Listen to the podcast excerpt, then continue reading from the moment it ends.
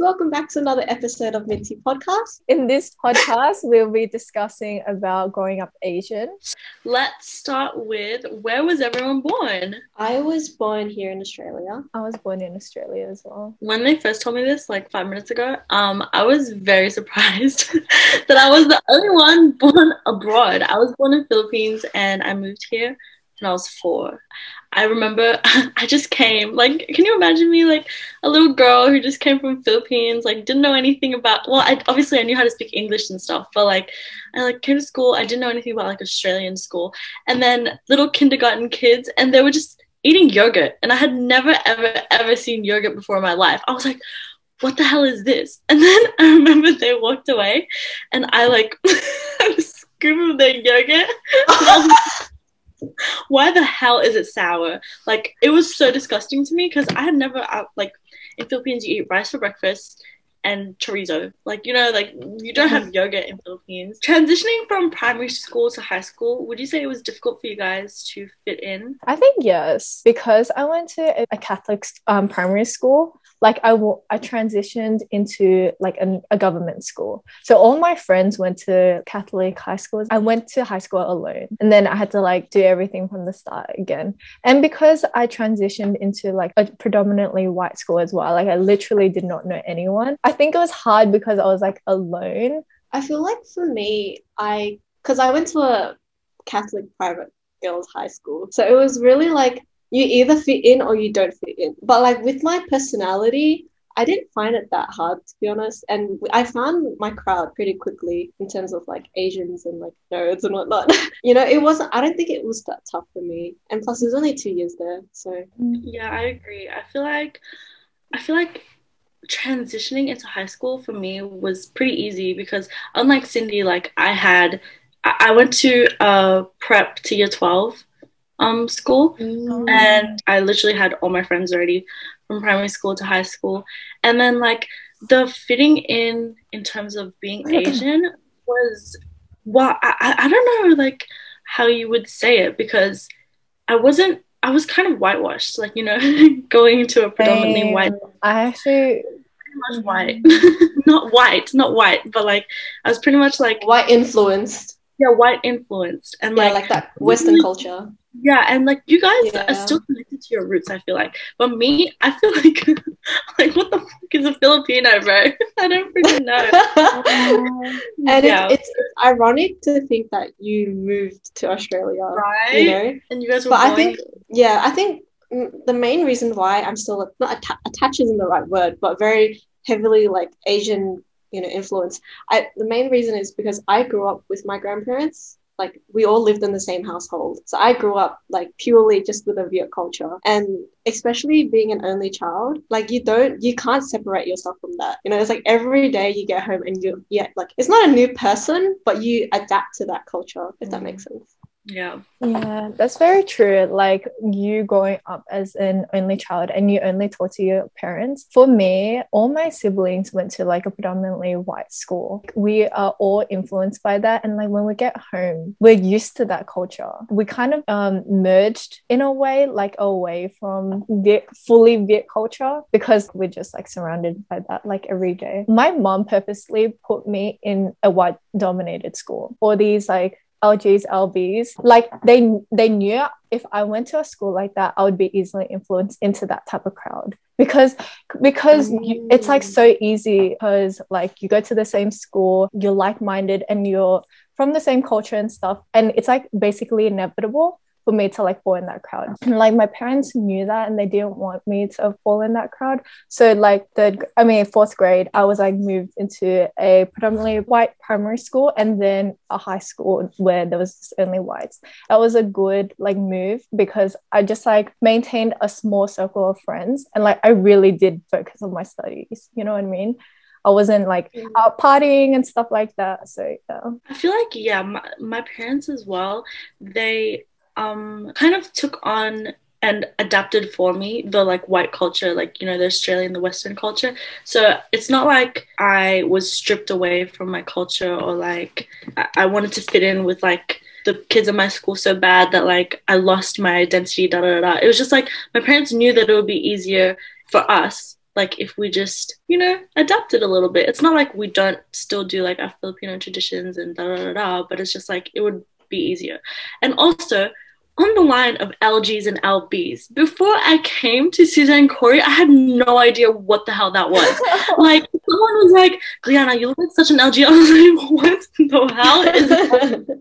like I had no idea what that was. Explain LGs and LBs. Oh, always going out like very like party, like the drama, drama, typical Asian drama girls. Yeah. Like it's more toxic than that. Like my my definition of it, I thought it was like, you know, raves and drugs. Oh, and yeah, yeah. Oh yeah. Oh, yeah, yeah. Uh, But it's like you know that like stereotype of having Like tattoos. Like- Like, like all the LGs girls have, like typical dyed hair, long long, lashes, like false makeup. nails, Yeah. branded clothing. Yeah, like just yeah. hey, like you, that group culture, you know, that Yeah, like yeah, yeah. party. It's just like that stereotype. All that. Yeah. And also, like, before I came to Suzanne Cory, I didn't know that literally every single Asian, like, knows every single other Asian. Like, that's like a stereotype, I know, but like, when I went to Suzanne Cory, like, seriously, everyone knew everyone. And I was like, how the hell does everyone know everyone? Like, is that just like a, like a family friend, like, kind of thing? Or like, how does that happen? Yeah, mutual, mutuals occur over Yeah. time, and you like if you because I don't know if it's just me, but I was a part of like a lot of different outside groups, like growing up, you know, like church community. You have your like sports community, you have your like music community. It's like all the different groups that you participate in. They're bound to have some form of connections between the different groups.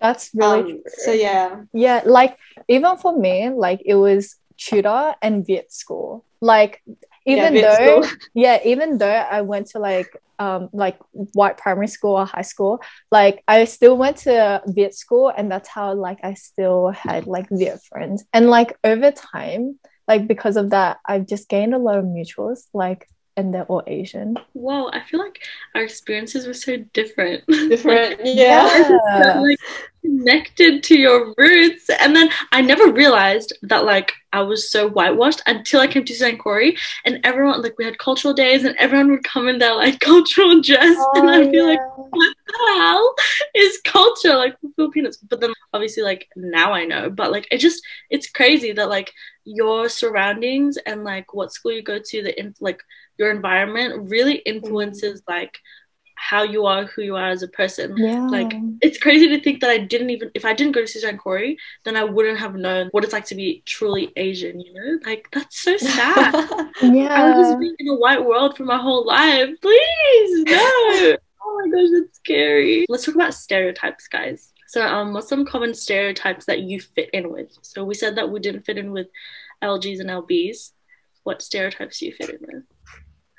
That I'm good at maths. Nerds. That's like the typical like Yeah. stereotype that is attached with being Asian. Especially if you go to Suzanne. Like you're in Selective Asian schools, you Yeah. know, so selective schools in general. No, but like I feel like that comes from us being like hardworking. My parents just always told me to be like hardworking, and because of that, like I always wanted to do my best. And I feel like why, like in a way, like white privilege doesn't understand that. Like, Good. yeah. Mm.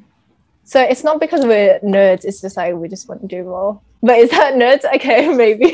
And no, but also I feel like as minority groups, like you have to do more to be recognized for something that like, white people or anyone else would do. were you like in a way obsessed with your grades like i feel like when i was growing up if i didn't get higher than an a i would feel like so bad i think it's because of my mindset when my classmates like when my, my white classmates are like fine with a d i would just like look at them like oh like i don't when they know say, or when they say like, at least I passed. Oh, For me, I was like, maybe that maybe that's what made me different from like my Asian friends. Because like obviously I wanted to do well in like school and like studies, but I was never fussed if I didn't get an A. really yeah Like I would have been upset if I did like didn't at least get like a B, you know. but I wasn't that type of person that like complete mental breakdown if I didn't get a high score. You know mm. being a part of an asian group pushes you even more because my my friendship group like at my previous high school, they were such hard workers. Like every single person had that similar mindset to Cindy. So that pushes you to study more, actually push yourself for your own mentality.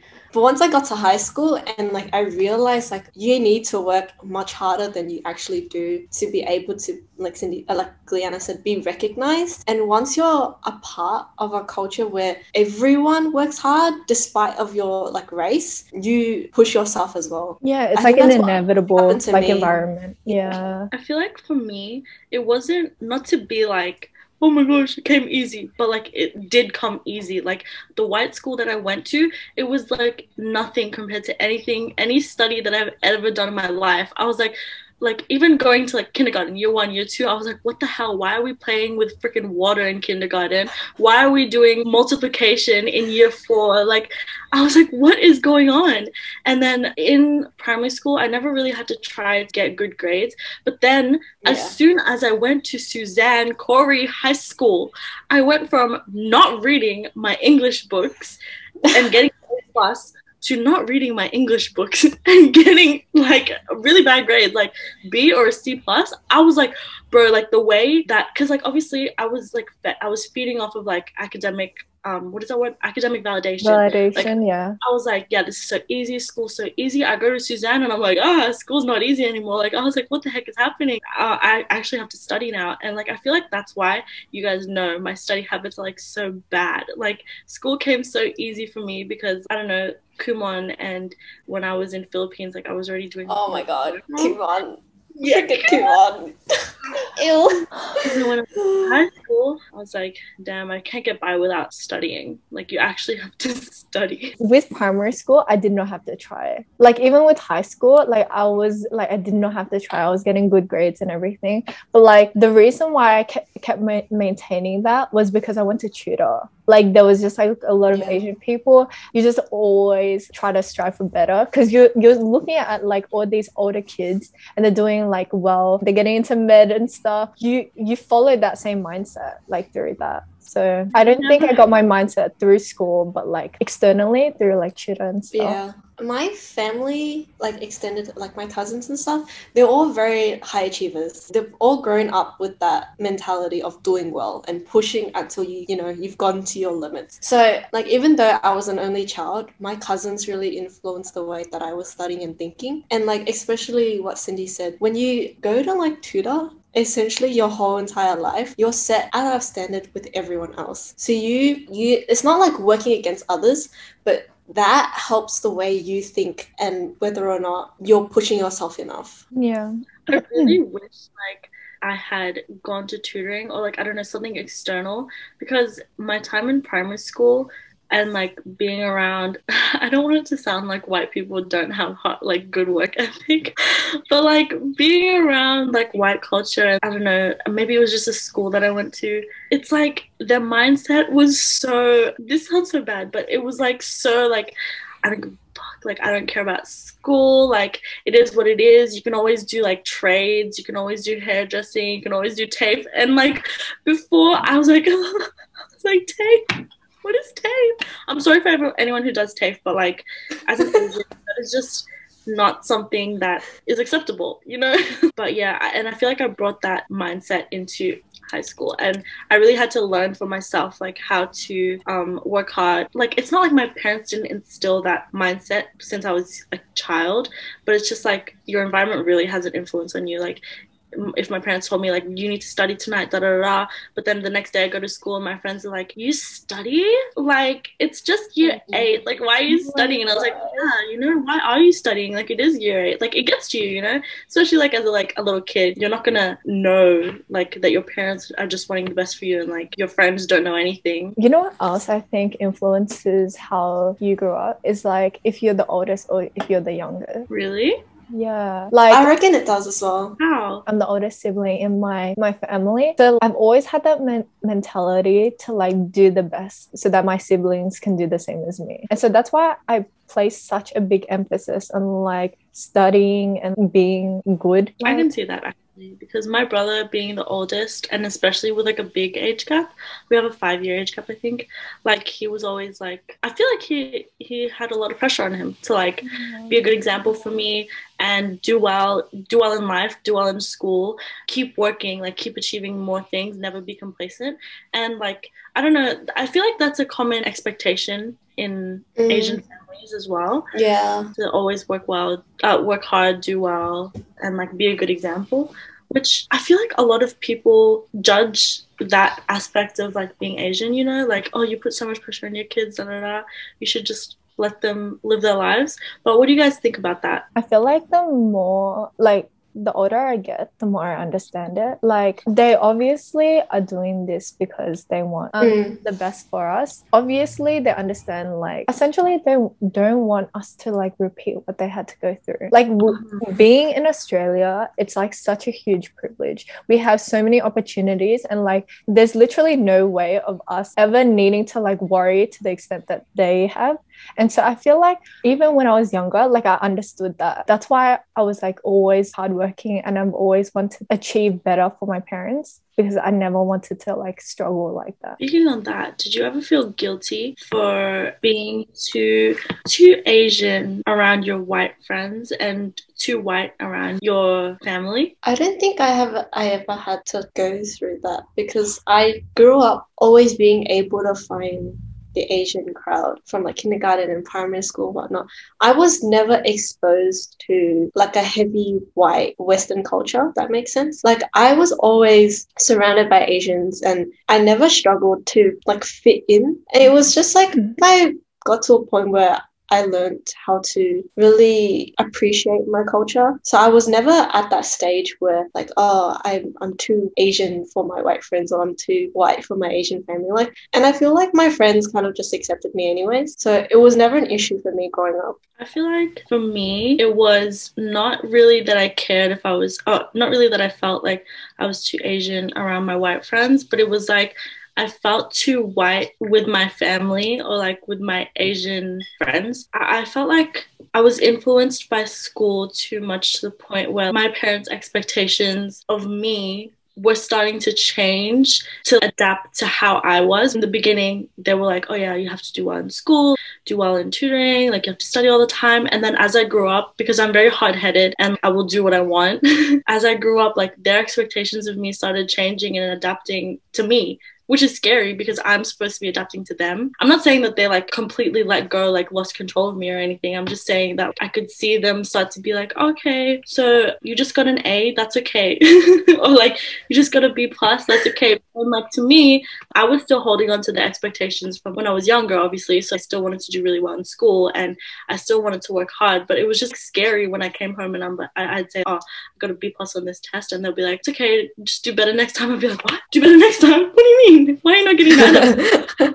How come I'm not getting an ass thing? What's happening? I think it was just like with my family. Um, I didn't feel Asian enough. I think it's because when I dropped out of Viet school, I kind of stopped practicing how to like talk, you know, how to read and write Viet. Ever since then, I was just talking a lot in English because with my siblings, it's just easier. I feel like that's the the biggest impact when you have siblings. Yeah, like in English. Yeah. And I've lost a part of me being able to communicate to my grandparents. Like there are times where I just like, I feel like the tension. I just don't know how to convey like my messages across. Part of me regrets not continuing, but the only reason why I quit Viet school was to get better at English because I was like trying to get into like a selective entry school, right? My English was like not it.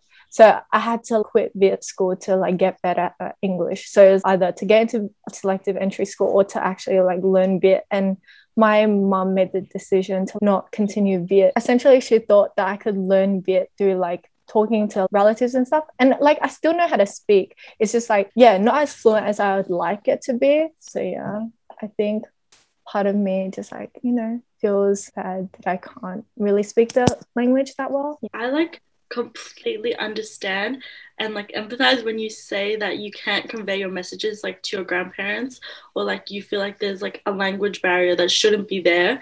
When i try to talk to my grandparents and relatives like at home in the philippines it's so difficult for both of us like it's not like i can't speak but I definitely cannot speak very well. Yeah. and I can understand them, but I feel like they feel bad that like or not feel bad, but like they feel like I can't understand them as well if they speak in my language. And so they try to speak like English, but obviously it's hard for them, you know?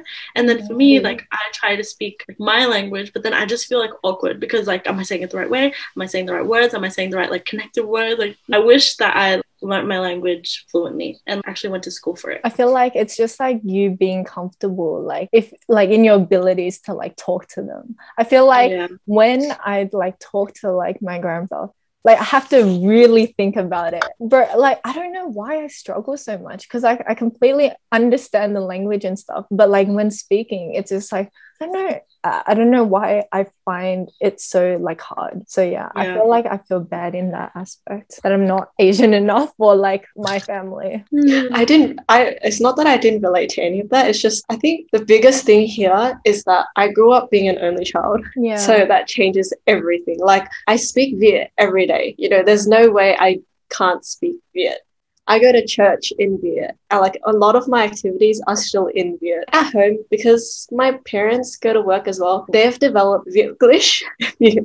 so then when we talk, we still sometimes in a sentence you'll have like half Viet, half English. It's just normal now to the Yeah. point where if we were to go back to Vietnam and I would just, you know, talk casually with others, sometimes I would include like an English word in there and then realize and have to correct myself because they don't understand it. And then that's just the main barrier. But otherwise, I can still speak and listen and write majority in Viet. So don't struggle as much or have that disconnection. I think it's good for me because, like, on the topic of um, soap operas, like Filipino like soap opera operas, they have like Eng- like it's like Taglish. Like you know how you said Vietglish.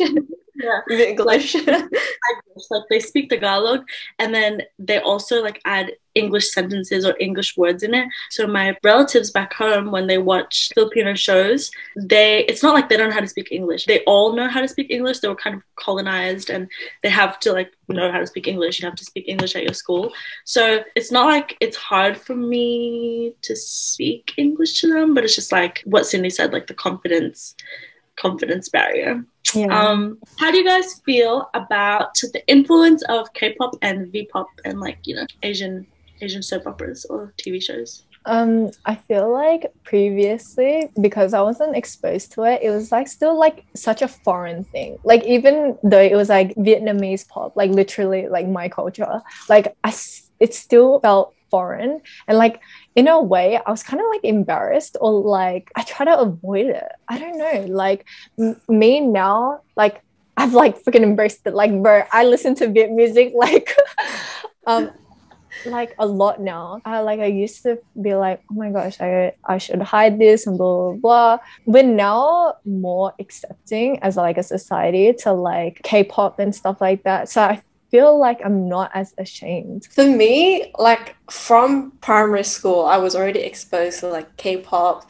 and like foreign music. And I moved into high school and I found my group that was already like they already liked K-pop as well. So it wasn't anything that was like to be judged about for me. As for V-pop though, like this is the exact same thing with Cindy. Like when I was younger, I think it was the main thing like I couldn't understand. Like you can when you speak it, you can understand it, but when you hear it in songs, it, it's like a completely different thing.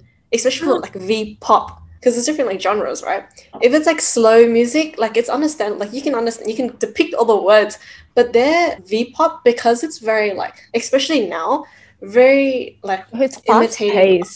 Korean. Yeah, it like they imitate that Korean style now.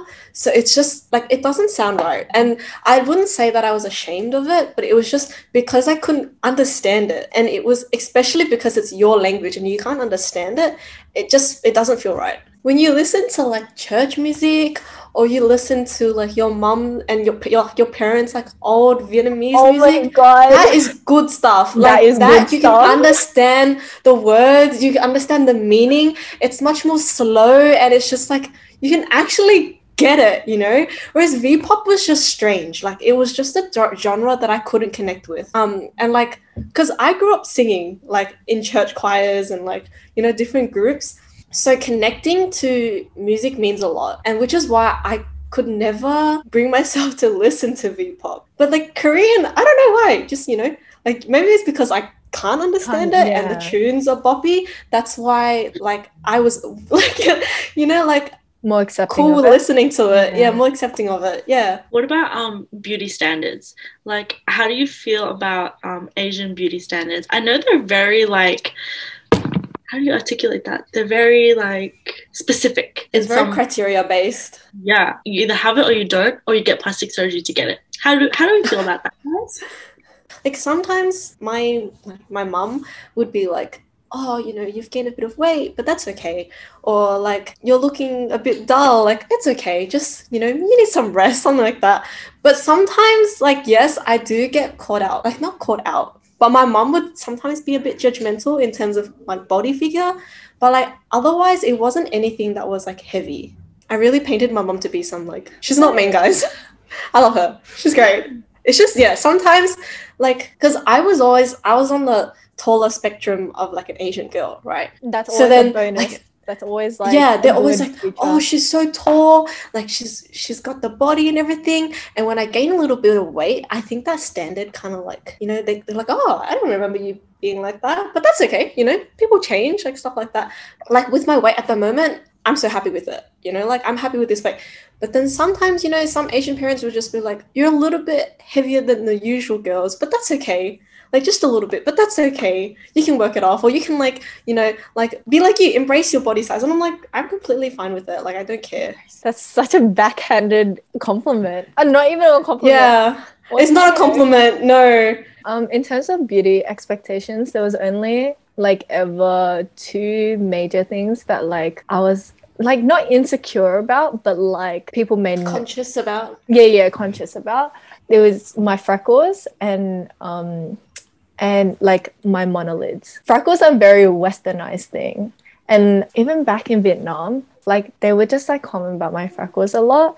They're just like, oh, like, because you know how with Asians, you want like very like clear, like pale skin, right? You don't want anything on your face. It just needs to be white and like clear, right?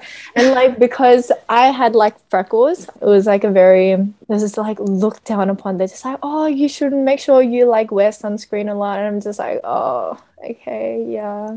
And like they don't call it freckles, they call it sunspots. I feel like that's why it's like well, my mom, my mom calls it like sunspots, and I feel like that's why she doesn't like them or like they think that they're bad because I don't know, it shows signs of aging or something. I feel like that's why. Oh. But yeah, in terms of um beauty standards, I feel like the ones that were very like in my face growing up was um being white and like pale and like being tall. I think those were the ones. Oh, oh, oh and and like how you look, like your figure, like also there was like this com- very very common thing of a desire for Western features. Have you? Do you guys experience that? Like when family members would say like, "Oh my gosh." You have such a Filipino nose, or like, oh my gosh, you have such like you have like um you have like really chinky Chinese eyes. They're so cute. Like you know, backhanded compliments that are like, yeah. Oh, you really look Asian. like, yeah, I'm Asian. what do you want from me? Um, with these expectations, do you ever feel the need or do you want to change your features? With I've definitely thought about getting a nose job, maybe some Botox. But I think that's just my own vanity. And like, maybe like my family or like my culture has influenced me thinking about those kinds of things, you know, like a BBL. That's definitely Western culture, by the way. BBL, me wanting to get a BBL is definitely like a Western culture thing. But like a, a rhinoplasty, I feel like that is like an Asian influenced desire of mine. But if I would ever go through with it, that's something that I don't know. I don't think I will for now. Mm, I I feel like your nose. Your nose is. Don't yeah, don't do anything your nose. Oh my It's god, so- your nose, your is, nose so is so cute. What the heck? It's so bro? cute. I don't know why you would consider it. Like, I know. That's Sis? never- look. It's kind of appealing to me. Like for my freckles, I got some of the dark ones removed because yeah. oh, When? was this How? recent? No, like this was a couple years back. Like when I had Oh. like a very Like, I have heard had, of this though. I, I had like two, three, four dark freckles and then I had to get like I went to get them removed. And like recently before coming to Suzanne I was gonna get like double eyelid surgery. And Mm. another thing that influenced me like um that i'm like hesitant to do is dye my hair. Because like in viet culture you want to keep your hair like very long like thick and like s- black and Black silky. virgin hair. Yes. yeah but like i've always wanted to like dye my hair Dye your hair. Dye your hair. Dye your hair. Dye your hair. It's so fun. Just saying. It will grow back. It will grow back black and long Black. and beautiful. It also Um, reminds me, like with tattoos and stuff, doing anything to your body. Like, do you want to get tattoos? Because I know I want to get tattoos. I want to get Bad, tattoos, bad. but I'm scared. I feel like I'm indecisive. Like that's not even like an Asian influence. I just feel like I'm indecisive, and I'll get over it in like two weeks, and then it will be on my body, and then I'll have to get laser removal and pain. Like why? Why would I do that? on the like topic of tattoos, piercings. Kathy has like a million piercings. Is that is that Asian culture um accepted?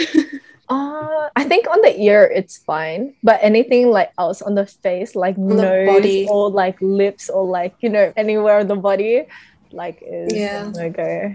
my parents were so so so against me getting piercings like they did the like normal like eight month old get your first hole done and then which is apparently controversial i never knew that that like yeah, like in western is culture because they keep saying like, oh, your child should be like making their own decision. Like you shouldn't be forcing them to get piercings at a young age. And that's the Bruh, thing. I Like don't care. we grew up like in that culture where it's just like, you know, it's normal to get piercings at like a young age. so You that know? it doesn't hurt them in the future. yeah Like, if they don't Yeah, that's what we believe. yeah, exactly.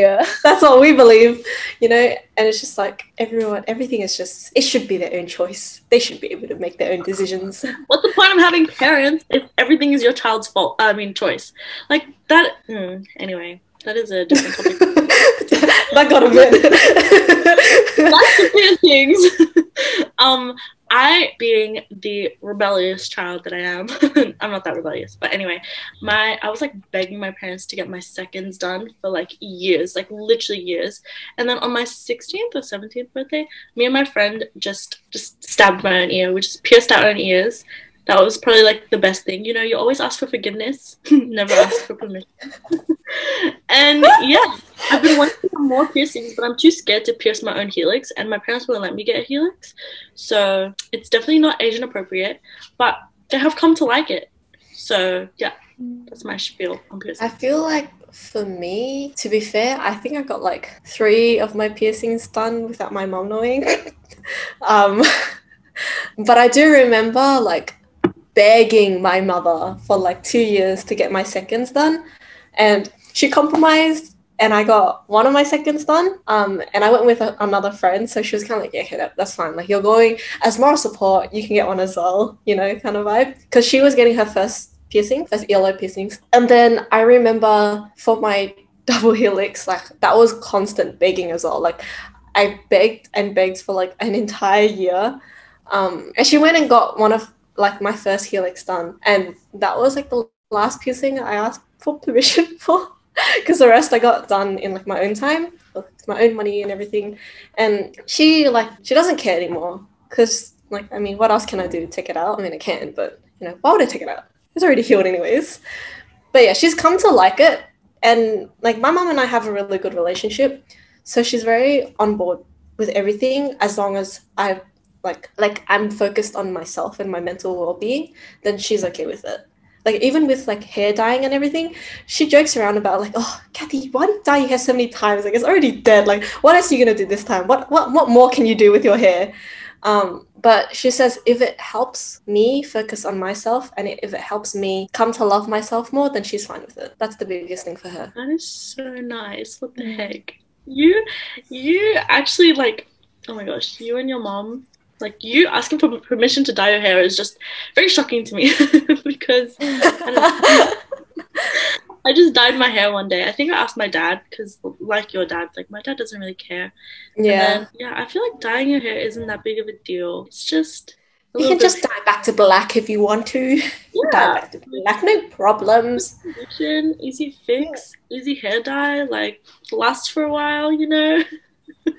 Okay, but Gliana, when was the last time you had black hair? That's my curious. Like, I'm very curious. Like two years, I think. Like once I started, I couldn't stop. I I, I never dyed it back. Not that long. Not as long as you, girl. Yeah, you dyed it Oh, back. shit. Wait, no, no, it was like two years ago. Yeah. two years ago. Wait, three years ago. The moral of the story, um, Cindy, it's okay to dye your hair. Yeah, Cindy. Don't go I back. like get more piercings. out of the three of us, I'm I think I'm like the more most like traditional, like obedient, like Asian daughter. You know what I mean? And I think Definitely. also because like um I'm the oldest, I feel like I just don't want to like um I don't want to turn my siblings rebellious. I don't know. Like but like over the years my parents have definitely gone more lenient. Like I remember when I was younger, like bro, I did not go to like birthday parties and like my friend's house or anything during primary school, right? But like as I'm like going older, because and I'm like allowed to like do things now, like my my brothers got like the benefit of it because like my parents are like more lenient. I don't know why that's a thing. I don't know if you guys relate because you guys are like only child No, and youngest I think child. it's the opposite for me. It's literally the opposite. Like my brother is like you. Like he was the poster child, like the really good. Like he was he was very kind. He was good in school. Like he was nice to everyone, and he didn't really go out that much until like high school or something. Yeah. But me, girl, me, I was like, I was like the one always getting in trouble for staying out too late, like going out with my friends. My parents, I'd have to ask them like a week in advance for me to like have fun more than two times in a week. And then I don't know, I just kept pushing boundaries, like because I'm I'm a very social person. Like I like to go out, I like to like meet up with my friends and like do stuff, you know. Yeah. I'm like my dad. My dad needs to like see friends. He needs to go out, like you know, Socialize. socialize yeah so i don't know like I, feel like me being so much like my dad reminding him so much of himself like kind of forced my mom to have to accept that like we're a social family you know? Like my brother my dad and i like we like to go out we like to meet new people you know talk to new people and like yeah. I feel like that also allowed my me going out in primary school also like helped my brother be allowed to go to like you know the 18th in year 12 and like go clubbing early you know Uh, so you're welcome have you guys ever I- went like have you guys ever like snuck out? No, I could never. Like I like when I was I definitely like I said before, like much more spoiled as an Asian child, but I grew up still very like oh I, I'm, Gliana's I'm just laughing looking at at- Gliana. I know, I know, I eye contact know. I look away for one second and I look back and you two are just like laughing off screen. um um like even though I was quite spoiled like growing up, I was still like obedient in like Asian like standards, you know. I only went out like max once like a month. And if it was like a birthday party, then she'll be like, okay, yeah, that's fine. Like you can go to a birthday party, that's fine. But if it was like when I got, especially when I got to high school, um, because my school was in the city, like all my friends after school would be like, oh, let's go to the city, let's go grab some stuff. And like that was n- no way I was allowed to do that. Like you had to go home straight away, and my mom would pick me up at school. Like it was, you know, none of that going out or an- anything. This girl said once a month, and I was know just like, what the frick? Like, what? Once a month? Kathy knew I in think, I June? think you're lying. What? I think timeline's wrong I think Yeah. So Yeah, that's that's the no. thing. But Susan Like, Cory was grew up- different. Like, you don't count Suzanne Cory during high school. Like, did, By, did- by high school, yes, by high school I mean year seven, year eight. I'm yeah, previous high school. exactly. exactly. Sorry, sorry. Exactly. Yeah, my was like, previous high school. Not not not Cory. Like Cory. Oh, psh, psh. Cory is a different scenario. We don't talk about Cory. Okay, public transport came into play here. Like back at my like my previous high school, Kathy, you're being picked up at school. We're driving you home. That's it. Nothing more. Like there was no way of me sneaking out or anything. You know, like I have to take the bus back to Footscray. Mom picks me up from Footscray. We're going home. Nothing else. Whereas like eh, Cory, that's like you need to go to the station and like that one train can take you to the city and like you know there's like a lot of more opportunities you know yeah. um but yeah but and like with my mom with my mom's mindset she trusted me a lot more once i got into Cory so she was yeah. okay with me going out yeah like yeah. with Cory, like ever since starting Cory, I just went out like a lot more. Like I think when starting Cory, that's like when I started going out. Um, and I think a big Same. part of it was because of um public transport. Because like previously, I never took public transport, but like that independence and like that confidence of like traveling by yourself, I just gained confidence like going out more. So yeah, mine was different. Like to I don't take public transport to school still or home, but like it was like my friends lived all over Melbourne. So mm. um, I wanted to meet up with them. Like I had to take public transport to see them, or we would meet in the city because some people would live in freaking Craigieburn, you know? like mm. it, it was like that sense of public transport. Yeah. Is there someone in your life who helped you embrace your culture? For me, it was Amanda. Like, so pre at my previous high school, like, so it was like white, yeah. But um Amanda was like she always fell into like the Asian group. Like she was like into anime, K-pop and stuff like that. And I was like, um, I had a friend and she was like white. She wasn't into that that type of stuff as well. So like I just never got into it but ever since like becoming friends with amanda like she was very open about like like her likes about like you know k-pop and anime and stuff.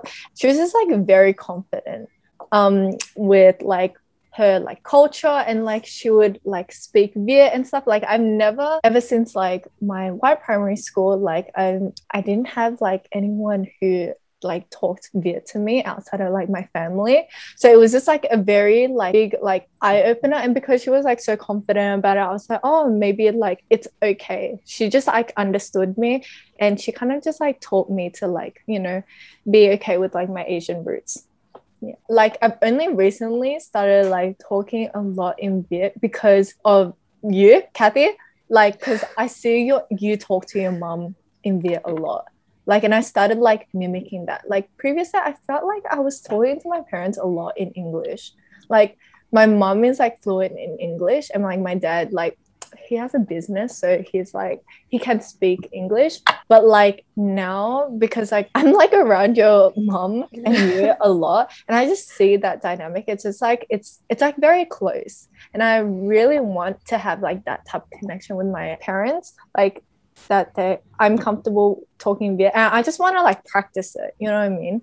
So yeah. I think you two both influenced me. For me I was never embarrassed to like talk not embarrassed I was never conscious to like talk to my parents in my language. I kind of like wanted to talk to my parents in my language. I don't know if that was the same for you Kathy but like if I was hanging out with my friends and then like my parents call me like i don't want to speak english to them but when i'm at home i speak english to them. It's just like i like having that secrecy you know so my friends don't know what i'm saying to my family. I feel like that was the appeal for me.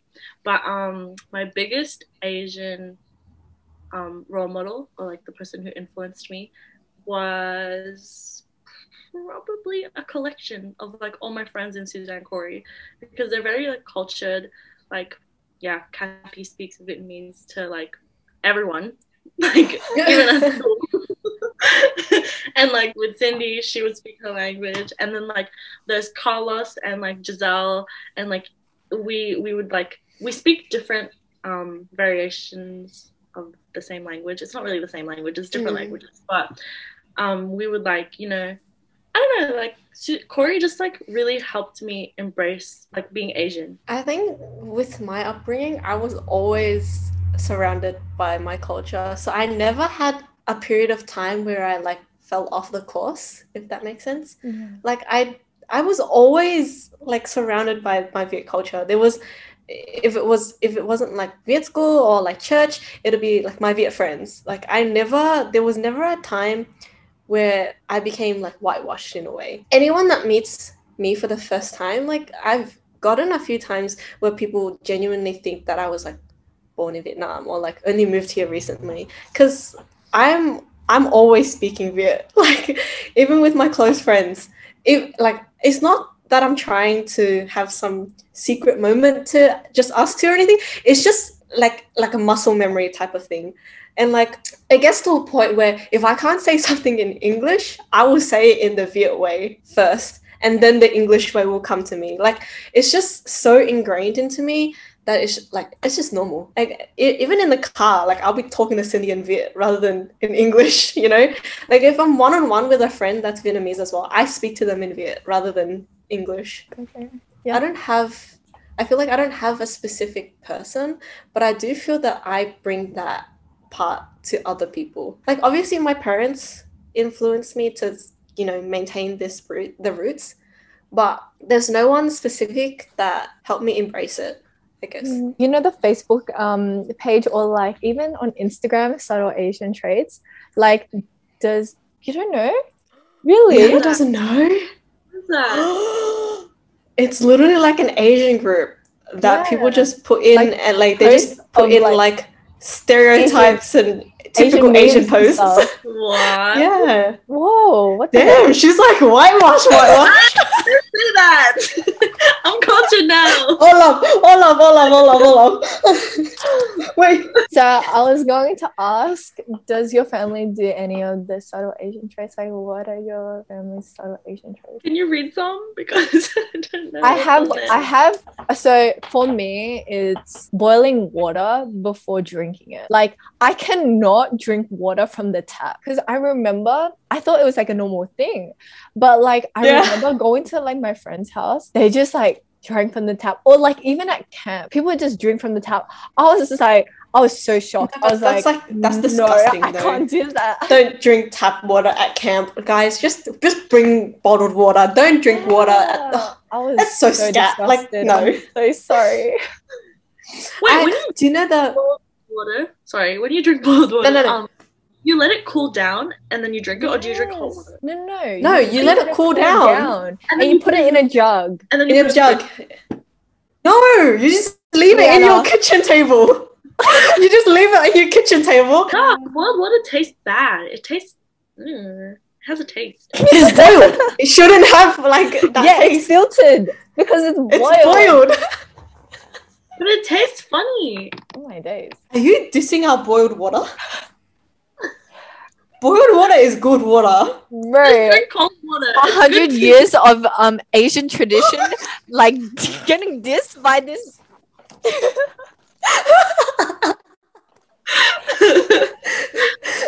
Yeah, like if you want cold water, you go to the fridge, the water dispenser. If you want normal room temperature, you drink from the jug that's on your table, your kitchen table.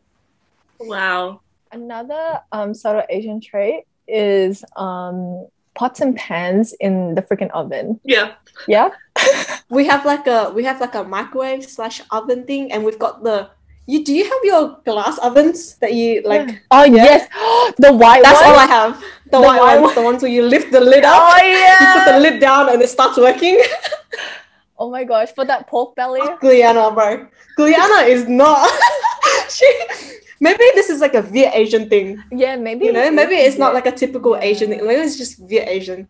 Oh, I have one. I have one. Whenever you go overseas or you go on a trip far away, you always. I already know where this is bring- going. you always have to bring cup noodles or noodles, Oh wait, what the heck? like packaged noodles. I knew it wasn't gonna be what Cindy expected. yeah, I was like, how does she know? How does she know where I'm going with this? Like, Okay. you go anywhere, you always have to bring noodles with you. No? or is it just my Um, household? Sometimes, sometimes. everywhere. Yeah, not Not everywhere. Girl, I thought you were going to say like when you go overseas. Okay, there's two things. Like you go to the airport extremely early, like hours before your flight. so you're gonna say that, or there's like or you bring like a lot of like dried goods for like the people like as Yeah. presents Overseas, yeah. for the your family overseas. Oh no, no, like a whole bag, a whole bag of like we call it pasalubong, and like it's like presents that you give to your to your Like, like, family. relatives, relatives, yeah. From Australia, you know, it's special. And like you get wrapped in the like freaking In the cell, like the wrap. Oh, no, we don't do that. uh, We- it paper. For my household, yeah, we like we sometimes we bring like fresh meats and stuff as well, like frozen meat in like in like you know the yeah yeah Styrofoam? yeah Styrofoam. styrofoam. That's the thing. Yeah, yes, the styrofoam boxes, and then you put you pack completely pack that thing up, put the lid on, and fully tape all four. Like you have to fully tape the entire box before you send it off. Oh Do you guys do that? Like Yes, fully like protect every single corner of it. That's my family. Oh my gosh. And like, do you guys like buy extra weight just to bring Yes, gifts and the- shit? Uh, yes. yeah. Like whenever we um go to Vietnam, for example, literally like we will pack our stuff. Yeah, that's fine. But on the way to the airport, we will buy extra weight just to make sure that we can bring everything home. Like that's just a, such a typical Asian thing to do. yeah. Um, I have like specific slippers that you have to wear at home. Like w- we never wear freaking shoes outside shoes inside. So we have like slippers inside just for inside. Yeah. Yeah. Oh. Yeah, yeah, yeah. We have that too. Sometimes I'm too lazy to like put them on, so I just wear like fluffy socks or something. I Mm. don't have to get too Mm, You know, with your I'll like more.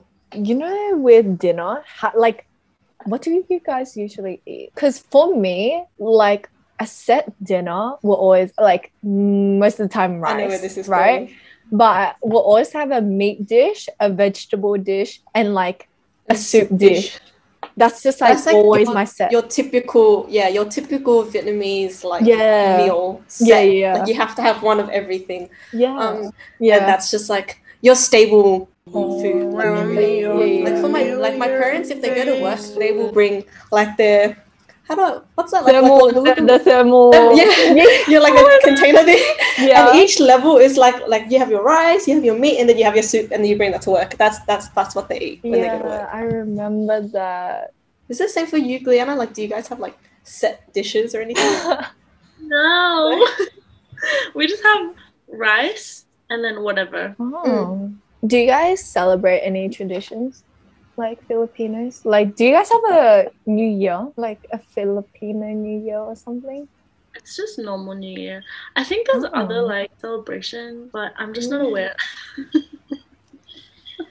Wait, do, do you guys do you have do you guys have any like set like holidays that you guys celebrate ever? Oh. No, just your typical Easter, Christmas, Mother's Day, Father's Day type meet.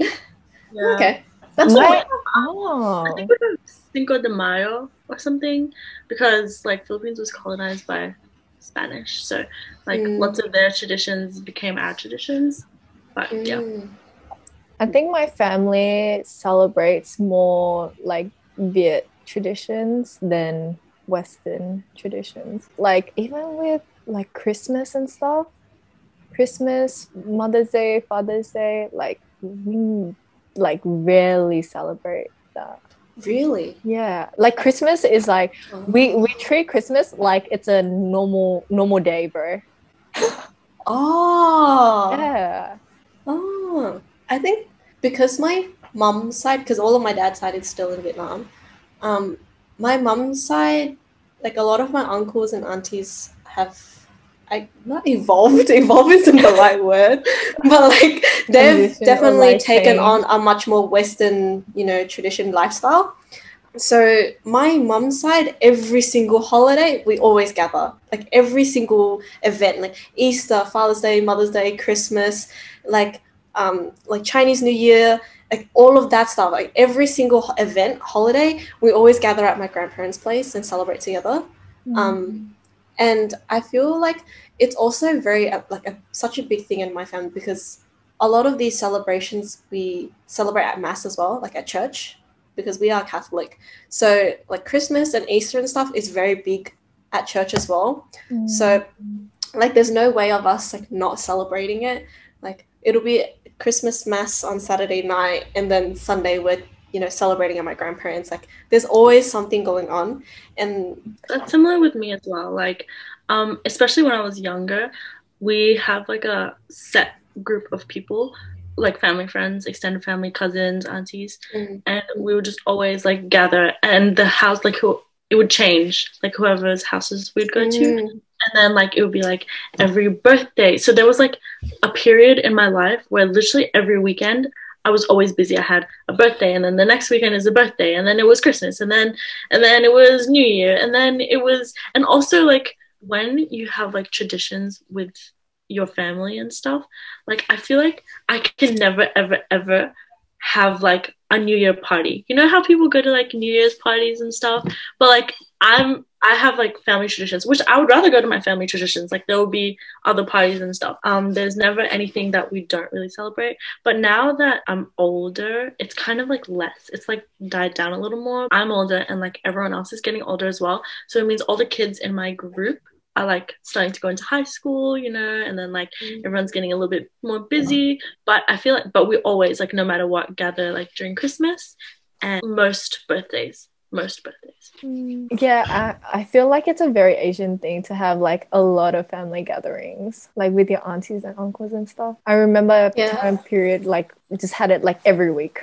every week. You had something going on every week. I'm just lucky because my cousins and I, like on my mom's side, we're all very close. Although I'm the second youngest out of all of us, we have a very good culture between the like all like 20 of us. And even if we have like something going on, we always prioritize our family events. And I think it's just because we see each other so often, you always see us gathering and we're always there together.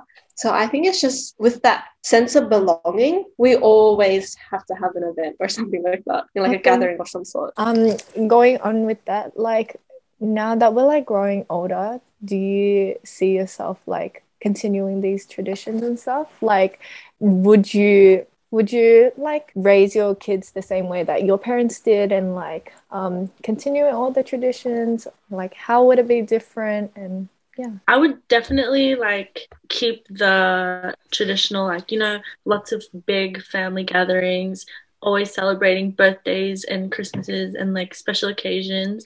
I would probably try to implement more culture into my kids' lives. I think I want to do the same for my my kids. And I definitely want to keep the tradition in our family. Obviously, I want them to stay connected with their roots. Like I never want them to feel like, you know, out of place, but I really do want to place a greater emphasis on like learning the language. I feel like that was like the only thing that I regret. So that's like what I want my kids like I don't want my kids to regret that. And like I want them to like be able to speak to their like grandparents and stuff like that and like aunties and uncles. So yeah, I think that's the only thing that I would do differently. Yeah, I feel like for me, I really admired my mum's relationship with her siblings. And like you can really tell with all the family gatherings and whatnot.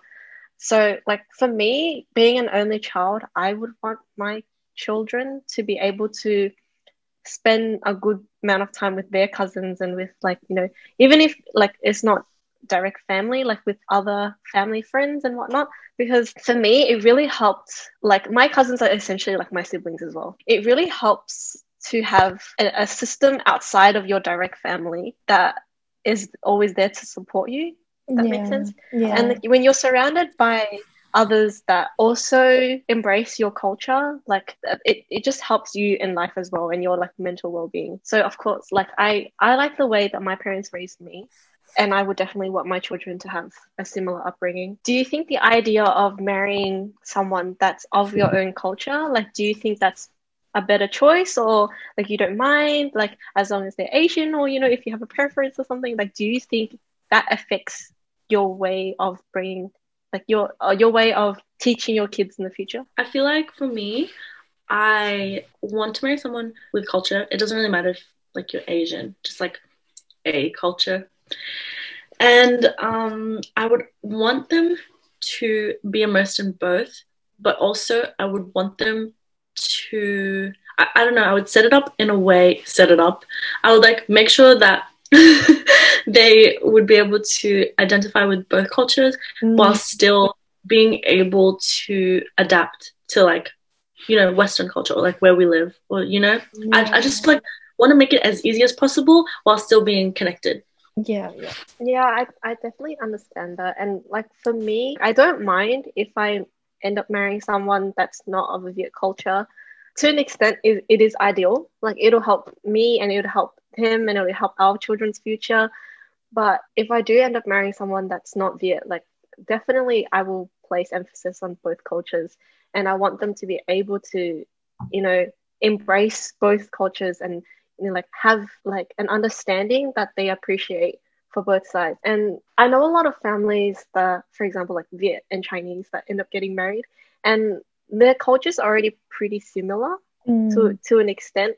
So like if it's like that like that's so helpful for both ends you know? But it's like in those where like you marry someone that's like of a european background or of like a different background like it they will have its own difficulties. But as long as if you want to have that emphasis for both cultures for your children then it'll help all of you like grow together as a that's my ideal. Like my ideal is to marry someone that's also Viet and like I don't have to worry about the whole culture thing. Mm. Like I don't mind. I obviously don't mind, but it's ideal. So that wraps up our podcast. Thanks for tuning in. Make sure to subscribe to our YouTube channel, give this video a like, and we also have an Instagram page, a TikTok, and a Spotify if you want to listen to us on the go.